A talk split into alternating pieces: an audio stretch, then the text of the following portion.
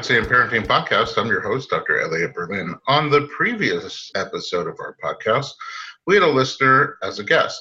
She wrote in because after reading an entire book on pregnancy and listening to many of our episodes, she had never heard of a complication called HELLP syndrome until she developed it 30 weeks into her pregnancy and had to act very quickly with little understanding of what was happening. During that interview, I promised to do a detailed expert driven episode on HELLP syndrome. My guest today is an awesome Los Angeles based OBGYN. She's just a warm, compassionate, and knowledgeable person who I was lucky enough to meet earlier this year. She has experience diagnosing and treating HELLP syndrome, and she's currently midway through her first pregnancy. Dr. Michelle Tsai, welcome to the podcast. Hi, Dr. Berlin. Thanks so much for having me. I'm honored. You know, I really enjoy our working relationship, and I learn from you every time I see you. And I'm happy to share you with our audience today. Let's go back to the beginning a little bit into your background. When did you decide sure. you wanted to get into medicine? Yeah, so I decided I wanted to go into medicine. I would say kind of on the later side. Um, unlike a lot of my colleagues who kind of grew up knowing they wanted to go into medicine, um, I think I didn't really realize what I wanted to do until probably when I was an undergrad at UC Berkeley. And at that time, I had the um, pleasure of working with a lot of specialists at UCSF and um, doing some public health outreach projects and at that time, that was kind of when I was introduced to women's health. And then I decided to apply to medical school. And even at that time, I was kind of torn in terms of what I wanted to do. I thought I wanted to do pediatrics, but you know, after I delivered my first baby, I realized how incredibly special the experience really is.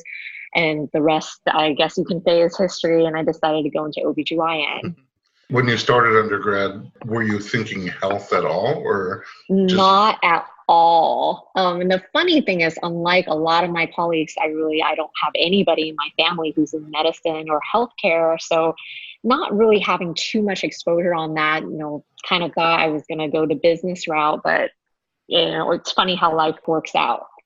Yeah. I mean, I kind of feel like the doctors kind of have to go the business route anyway. So you kind of get Yeah, Absolutely. That is so true. And I think, you know, nowhere is that more true than kind of the climate of medicine today, where, you know, a lot of it really has to do with, you know, business in terms of, you know, running your practice and coordinating with insurance companies. I mean, there's definitely, there's so much business aspect in medicine.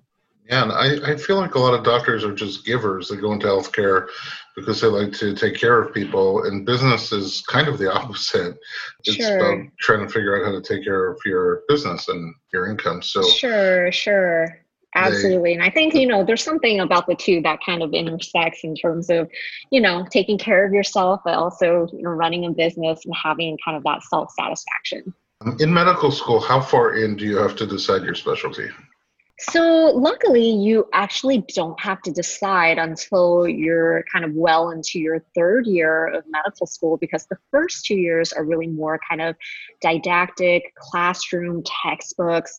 And then, third year, you start um, doing what's called your clerkships, where you rotate throughout the hospital and you spend some time in every single specialty. And that's kind of how most people will decide what field they want to go into.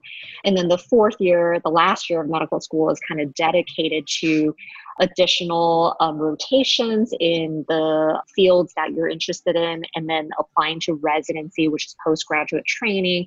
And at that time, you know, you do have to make a decision in terms of applying and getting recommendation letters and etc. But by then, most people kind of know what they want to do. So when you did all the different shifts, were there any that stuck out to you as like, I'm definitely not doing that one? Oh, absolutely. And the funny thing is, I went in thinking, oh, pediatrics maybe. And when I did my general surgery rotation, I realized how much I loved, um, you know, kind of the hands on approach, the anatomy aspect of you know just your daily job mm-hmm. um, and also there's something about surgery that is it's like instant gratification where there's something wrong um, there's a problem you go in you fix it you're happy the patient's happy we're done so with that being said i think for me you know things are a little bit more you know chronic in nature things like neurology internal medicine i kind of knew that it was not for me given that you know i'm an impatient person i see a problem i want to fix it and you know not spend the next 20 years talking about it so i think um, obgyn was it was a little bit of a surprise that i liked it um, given you know, I knew I liked women's health, but I didn't think that I would like the obstetrical aspect of it. And given that I really like general surgery, and then I ended up really liking um, the obstetrics part of OBGYN, I kind of knew that that was the right specialty for me. Well, some people have a surprise pregnancy, and you had a surprise pregnancy career.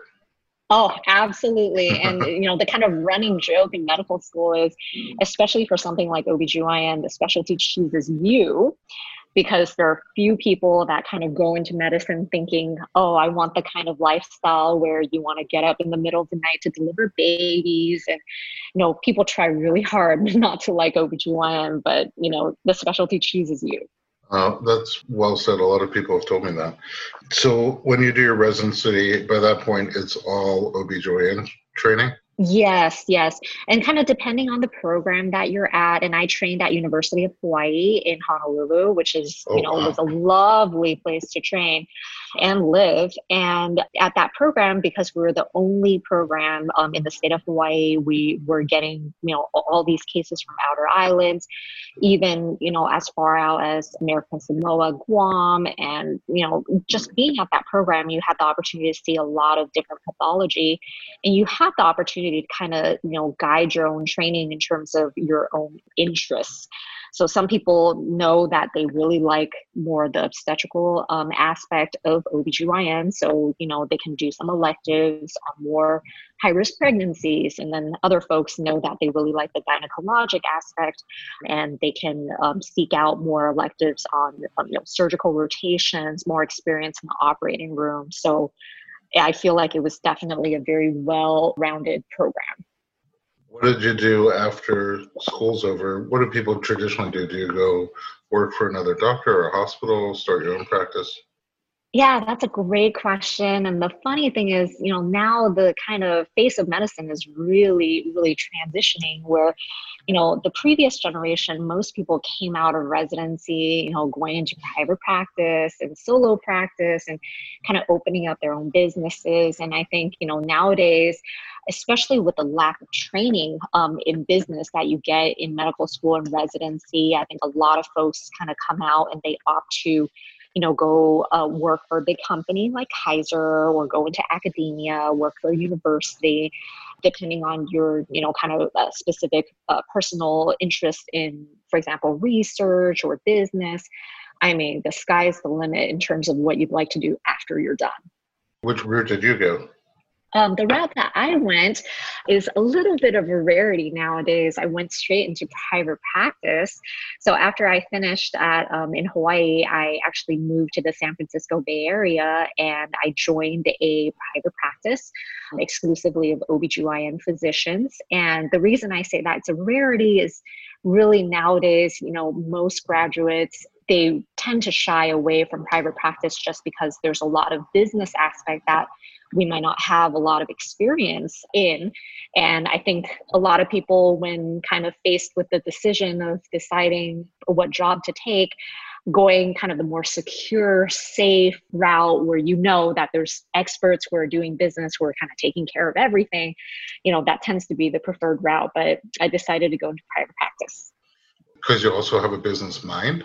Um, you know, my parents would love to say yes, but I think for me it was kind of a, it felt like um, it was a good challenge to come out into, you know, as a young graduate, as a young doctor practicing medicine.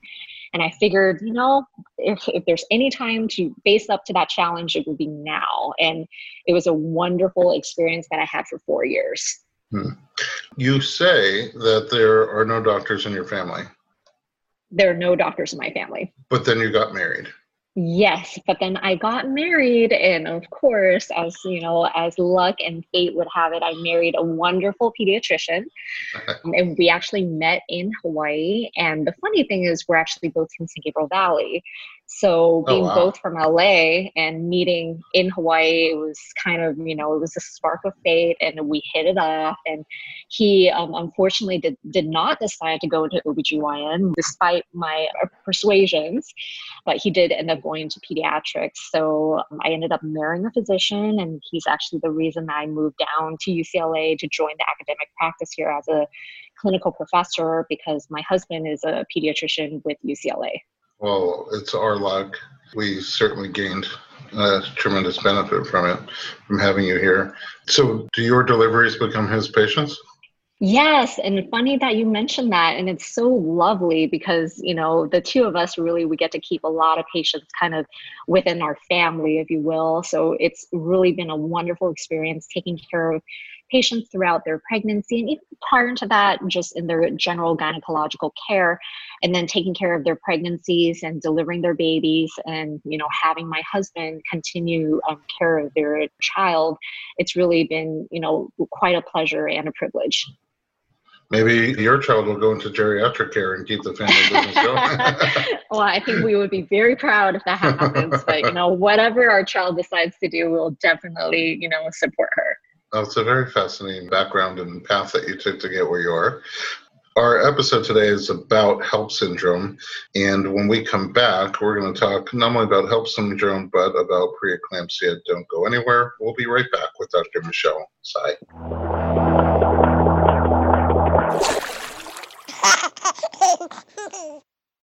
Hey everyone, it's Dr. Berlin, and I want to talk to you about something that is close to my heart. Literally omega 3. It's a crucial nutrient that's sadly overlooked. With 95% of women deficient, Needed, the supplement brand I trust, created their brand new omega 3 soft gels. Designed by perinatal experts, they support you and your baby's well being from fertility to pregnancy and beyond. Unlike other brands, Needed's omega 3 is sustainable, pesticide free, and third party tested for purity. Plus, my favorite, it has a milder taste and smell, perfect for sensitive mamas. Don't wait. Visit thisisneeded.com and use code Berlin to get 20% off your initial order. Experience the needed difference, consciously crafted for your health and the planet.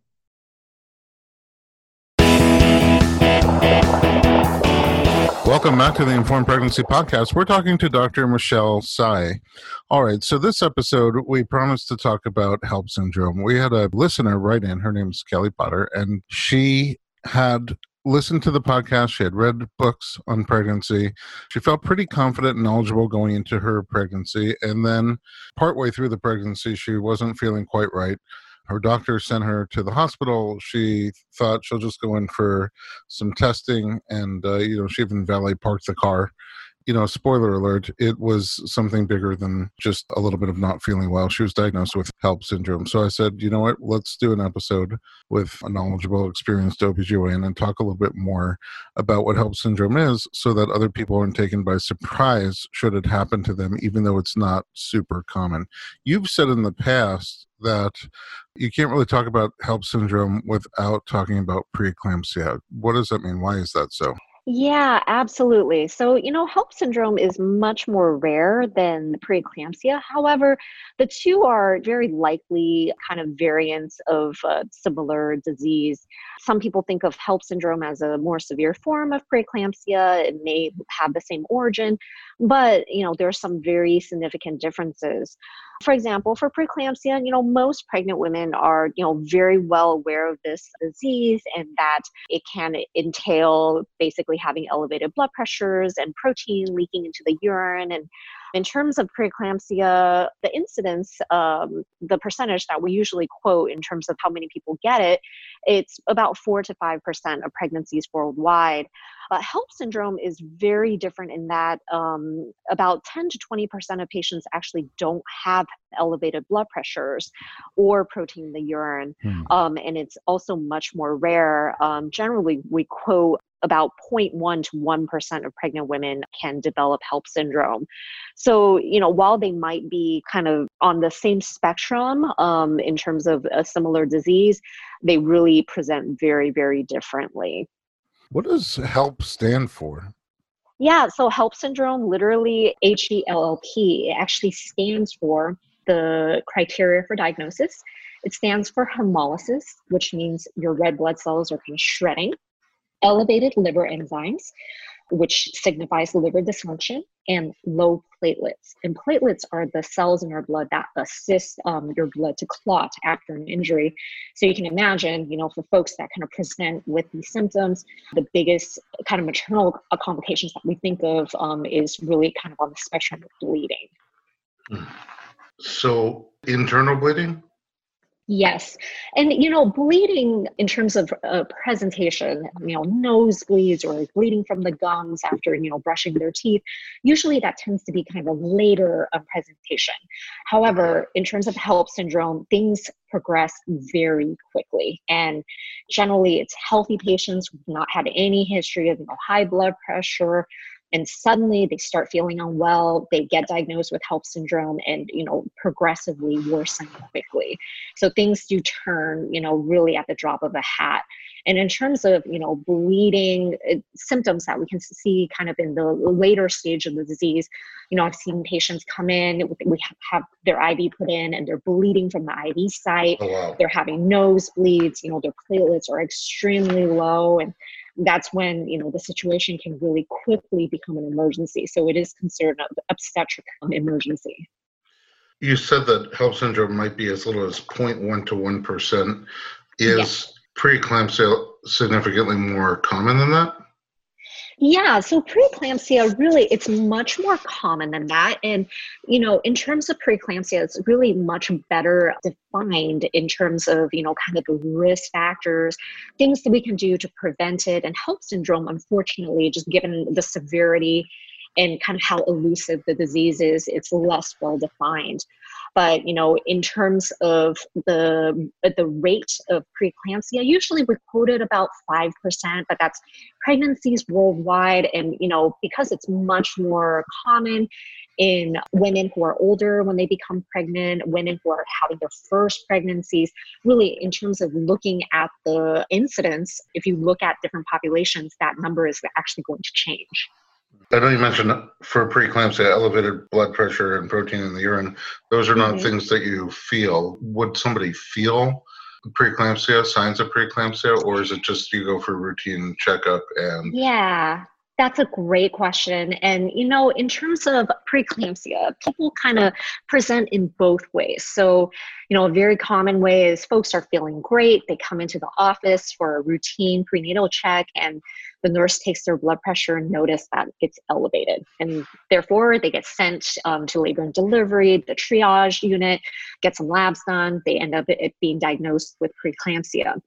However, preeclampsia does tend to present with some classic signs and symptoms that we ask patients to look out for. And sometimes folks actually call in because they have been watching out for these symptoms and they're feeling unwell and they just want to run things by their doctor. And we're often very lucky that, you know, they're cognizant of these symptoms and, they're really watching out for them because preeclampsia, you know, can progress and become severe and potentially even become HELLP syndrome.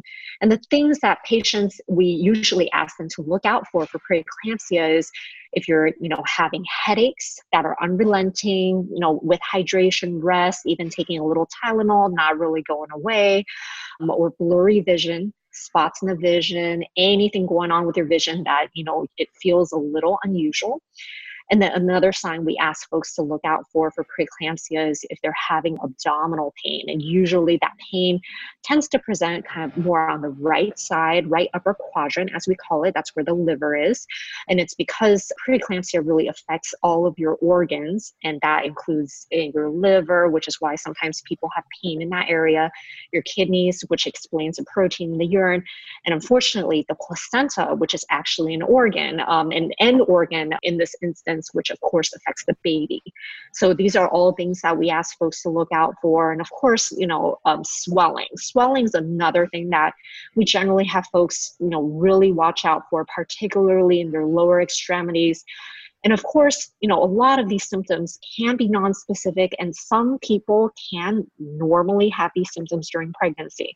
For example, in the third trimester, it's extremely common, especially right now we're, you know, in the Los Angeles heat with you know a hot summer day most pregnant women are swollen by the end of the day. Especially so really absolutely the feet is kind of the you know the thing that people complain about. But most people kind of are aware of what's normal for them. So you know if you normally are swollen at the end of the day you lay down, you put your feet up, and you notice, hmm, the swelling's really not going down. There's something that just seems odd. I always encourage my patients really, nothing beats peace of mind. If anything seems out of the norm, it's best to touch base with your provider. That's great advice. When you're in the office, what would be a clue to you that this, first of all, preeclampsia sounds like there's a prephase to something that's worse than preeclampsia. Is there something in between preeclampsia and HELLP syndrome? Sure. And preeclampsia and HELLP syndrome, they're actually all on a disease spectrum. And kind of uh, something that's more mild would be um, gestational hypertension, which would be high blood pressure with new onset in pregnancy or chronic hypertension. These patients generally have high blood pressure outside of pregnancy. So all of these, you know, diseases are kind of considered on, you know, they're different diseases on the same spectrum. So especially for people that start developing elevated blood pressures, even with all the swelling and the protein in the urine, something that we watch very, very closely because all these patients have the potential to have their high blood pressure develop into preeclampsia or HELLP syndrome. Yeah, uh, but I'm, i guess preeclampsia is it a pre-state to eclampsia? Yeah, so eclampsia, um, you know, it, it's kind of a little little bit of an outdated term because now you know we we say preeclampsia and preeclampsia with severe features, but eclampsia is um, basically severe preeclampsia, you know, that presents with um, seizures. Oh. So it presents with neurological deficits. So this, of course, is extremely serious. And you know, nowadays, luckily, everybody, including the patients and the providers, watch out for preeclampsia very closely.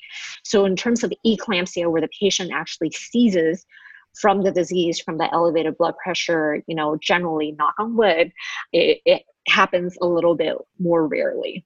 Because you catch it before that. Correct. Correct. Uh, I remember a couple of years ago, somebody came into my office and she had a couple of the symptoms of preeclampsia, but she also just looked and felt like she had mm-hmm. an awful flu. Like she was literally greenish in color, Caucasian patient. She was greenish mm-hmm. in color, looked really fatigued, and just looked sick. And mm-hmm. so um, I took her blood pressure and it was high, and I sent her right to her, her doctor. Good uh, catch. But um, I've seen people who, even the same day, will go to their doctor. They're lively and bubbly and energetic, and they just happen to catch uh, either the the urine or the blood pressure. But she really looked sick, and uh, I don't know how common that is, but yeah, and it's a it's a great catch on your part, and you know, generalized malaise, just you know, generally not feeling well, feeling run down, muscle aches, you feel like you know you're really exhausted you know, of course, many people, especially towards the end of pregnancy, you know, are tired, they're not sleeping well. So again, kind of a non-specific symptoms, but generally, I tell my patients if you're not feeling well, you know, something just feels not right, trust your gut because you know your body, you know your HELLP the best. If something feels like it's off, please seek care. We're going to take another little break, and when we come back, we'll talk more about health syndrome and when it happens, what do you do about it? We'll be right back with Dr. Michelle Tsai.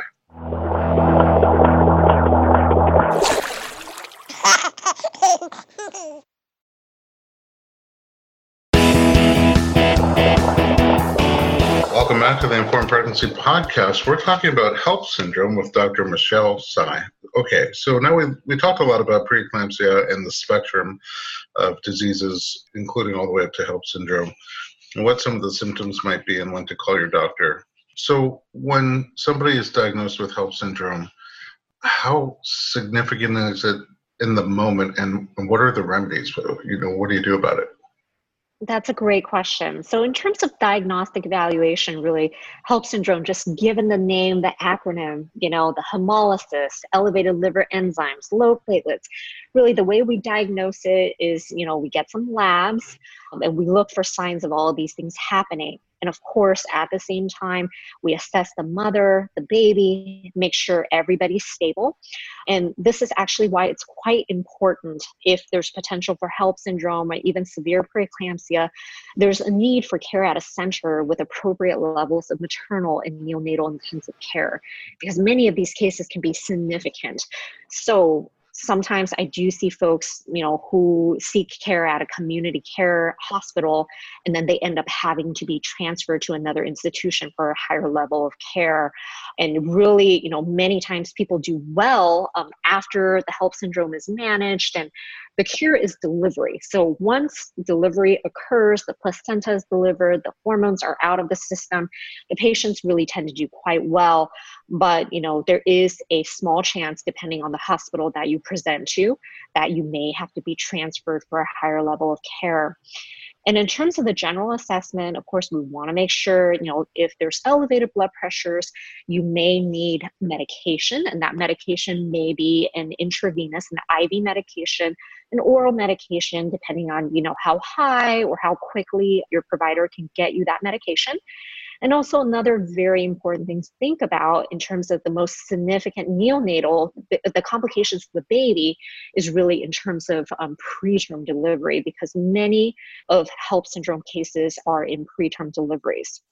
How early so, can it happen? So, kind of to you know give you give you an idea for you know how early this happens. 70% of patients with HELLP syndrome they have it before delivery and what that means is 30% of folks can actually have postpartum presentation oh, wow. with HELLP syndrome yes and you know why this happens is very unclear because as i mentioned the delivery of the placenta really resolves the disease in most patients but in the 70% of patients that happen you know have HELLP syndrome before delivery 80% is before 37 weeks. So great majority of these folks are preterm. Right. Unlike preeclampsia. Preeclampsia generally it's less common before 34 weeks of gestation. And in terms of, you know, the likelihood of preeclampsia, most people are diagnosed with it um, kind of closer towards your full term. So most people with HELLP syndrome do present that when they're preterm. And there's less than 3% of patients that actually have HELLP syndrome between 17 to 20 weeks. So you can imagine how devastating that can be when, you know, you're that preterm. But in terms of, you know, preterm delivery, of course, we worry about the baby. So potentially there are interventions that we do to kind of help baby do well because again the cure is delivery so generally we give a medication called magnesium sulfate. This is a medication given through the IV. It helps to prevent seizures, protect the baby's brain before 32 weeks of gestation. We usually give steroid shots for mom to help speed up the development of the baby's brain and the lungs. And then the steroids also prevents baby's brain in terms of bleeding and bleeding into the intestines. And of course, we always consult with the neonatal intensive care unit doctors so that those doctors can come and talk to the patient and kind of give a general awareness of how early are we you know what potential complications can we see in the baby. And of course you know the million dollar question how long is my baby going to stay in the nicu after we're delivered? And in terms of stabilization of the mom at times they may need a blood transfusion especially if their platelets are extremely low. As I mentioned before, you know, sometimes we see patients, you know, who are bleeding out of their IV sites. In that case, for delivery, we want to give them, you know, a little bit of blood, platelets, just to bump up the count so that the bleeding, uh, the clinical bleeding is lessened. And one very important thing to emphasize is it is possible for patients with HELLP syndrome to be delivered vaginally. And I think, you know, really depends on how severe the presentation is. If we catch it early, the patient is relatively clinically stable, potentially we can absolutely induce your labor to have a vaginal delivery because a vaginal delivery, of course, is preferred for both mom and baby. However, if mom or baby extremely unstable at the end of the day really our goal is to have a healthy baby healthy mom and in that case a c-section may be indicated so the things that you were saying earlier the magnesium sulfate the steroids those are before the baby's delivered correct to help, correct uh, to help the baby both right before and also to prepare for an earlier delivery to get things uh, ready. Absolutely. Yes. And what is the age? Because you mentioned that about three percent are really early, seventeen to twenty weeks. What's the age of viability? At what point can we expect that a baby is going to live and you know recover and be healthy? How far along in the pregnancy? So generally, and this is a little bit of a controversial question, um, because you know many times when you ask neonatal intensive care unit doctors, you know they'll say 24 weeks is kind of what we consider viability, meaning the baby at that point is capable of surviving outside the womb. However, you know a very important point to bring up is survival and quality of life are not the same. So, you know, in terms of the magnesium sulfate to protect the baby's brain, the steroids to speed up development, all of those help baby survival and you know function after you know kiddos born and out of the womb and in an intensive care unit however you know there are babies that survive earlier than 24 weeks especially you know i would say in the last generation really we have started giving you know these intervention steroids magnesium a little bit earlier than 24 weeks for example 23 weekers i have seen um, you know do well of course, it's a very prolonged stay in the NICU. However, you know, the survival statistics really depends on each individual child. Well, it does not sound ideal, far from ideal, but it does sound like with some of the modern interventions that we have, mother and baby can do well, can be cared for and nursed to health Absolutely. and- Absolutely. and much earlier than the, than we used to be able to. Absolutely. And the, you know, the technology, especially, you know, in the, in the NICUs is remarkable in terms of, you know, the survival rates. I mean, there's been such uh, just the advancements that generally these patients, patient in terms of, you know, mom and baby, they really tend to do quite well. And really the most important thing is kind of recognizing the disease process, stabilizing both patients, the mom and baby, and then getting the baby delivered. Really, that's the most important thing because that's the only cure we have. So, two questions that come to mind. One is, you know, I would want to know if I was pregnant. Are there any things to do to try to avoid either preeclampsia and or HELLP syndrome? Sure. And for prevention, so there's no evidence that there's really any sort of prevention that can prevent HELLP syndrome, unfortunately. But there are things we can do to reduce the risk of preeclampsia, interestingly. So some of our listeners may be on um, a baby aspirin. It's a low dose of an aspirin pill a day. And many reasons for giving this, but you know, one of the biggest reasons is to help the placental blood flow, decrease the risk of preeclampsia. However, in terms of HELLP syndrome, really there's no evidence that there's any intervention that can prevent this. If somebody has it once, are they more likely to have it again in a subsequent pregnancy? Mm, yes. And in terms of the recurrence, so, you know, and this is a very important discussion that I have with patients that, you know, have had HELLP syndrome or, or have had preeclampsia, because really there is a higher risk than baseline. And the number that we usually quote for HELLP syndrome in terms of recurrence, anywhere between 7 to 10%. However, for preeclampsia and otherwise gestational hypertension, just the high blood pressure in pregnancy, a little bit of a higher risk, so somewhere between 15 to 20%. Wow. So luckily, HELLP syndrome, it's a little less likely, but when it happens, it is very serious. Right. So, you know, it's definitely a conversation that I have with patients, you know, very early on after the pregnancy in which they're affected. But uh, considering that it's only 0.1 to 1% that you'll get it in the 1st Mhm. place, 7 to 10% seems um, significant in Yes. terms of the Yes. recurrence. Absolutely. Thank you so much for sharing all that information. I, I know this is going to be helpful, and you know, hopefully, anybody listening to this won't experience these conditions, but if you do, at least now you have a lot more information about it. Before we end, so you're pregnant with your first baby. yes. It must be really weird to be on the other side of that table.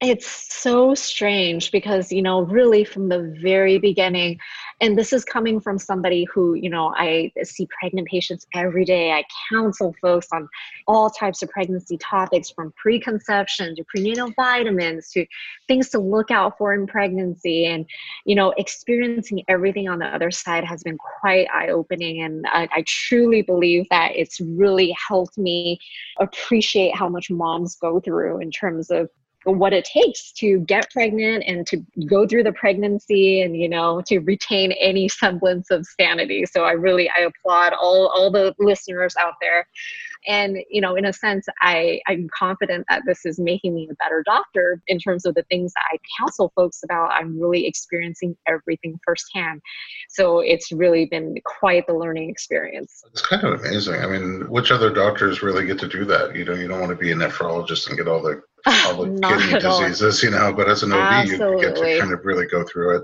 Yeah. Uh, you know, I try my best. One time I ate really bad takeout. It was leftover. I think it was uh-huh. spoiled. And I ate it at like late to at 10 p.m. I woke up one o'clock in the morning and I was having contractions every three minutes, about a minute apart. And I was like, oh, oh I can maybe sort of relate a little bit to some of my clients. um, yes. now, for those of you who want their husbands to, you know, partners to experience contractions, now you know what to do. Go get yeah. some bad takeout. Yeah, I'll give you some. Yeah. So, how's pregnancy going for you?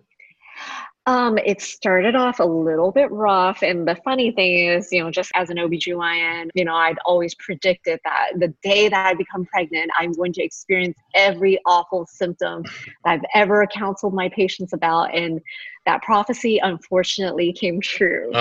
So my first trimester was very rough. I had, you know, terrible nausea. I was very fatigued and, you know, just working, um, especially delivering babies in the hospital, it was a doozy.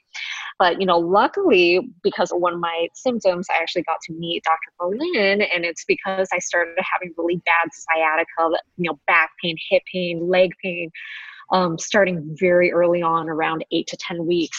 So, you know, I consider that a silver lining because he has really helped me to get through my symptoms. And now that I'm 24 weeks, I really I feel much better and I have much more confidence that I'm going to make it through the rest of this pregnancy. But it's definitely it's been challenging.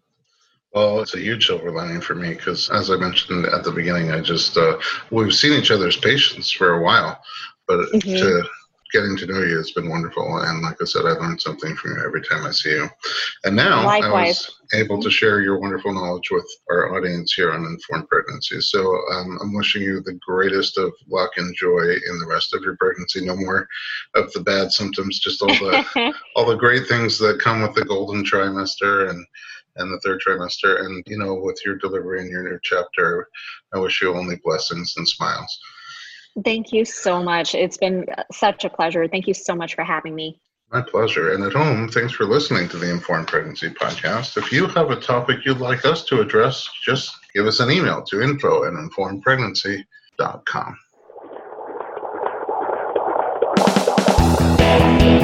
Whoa! Doctor, doctor, give me the news. I got a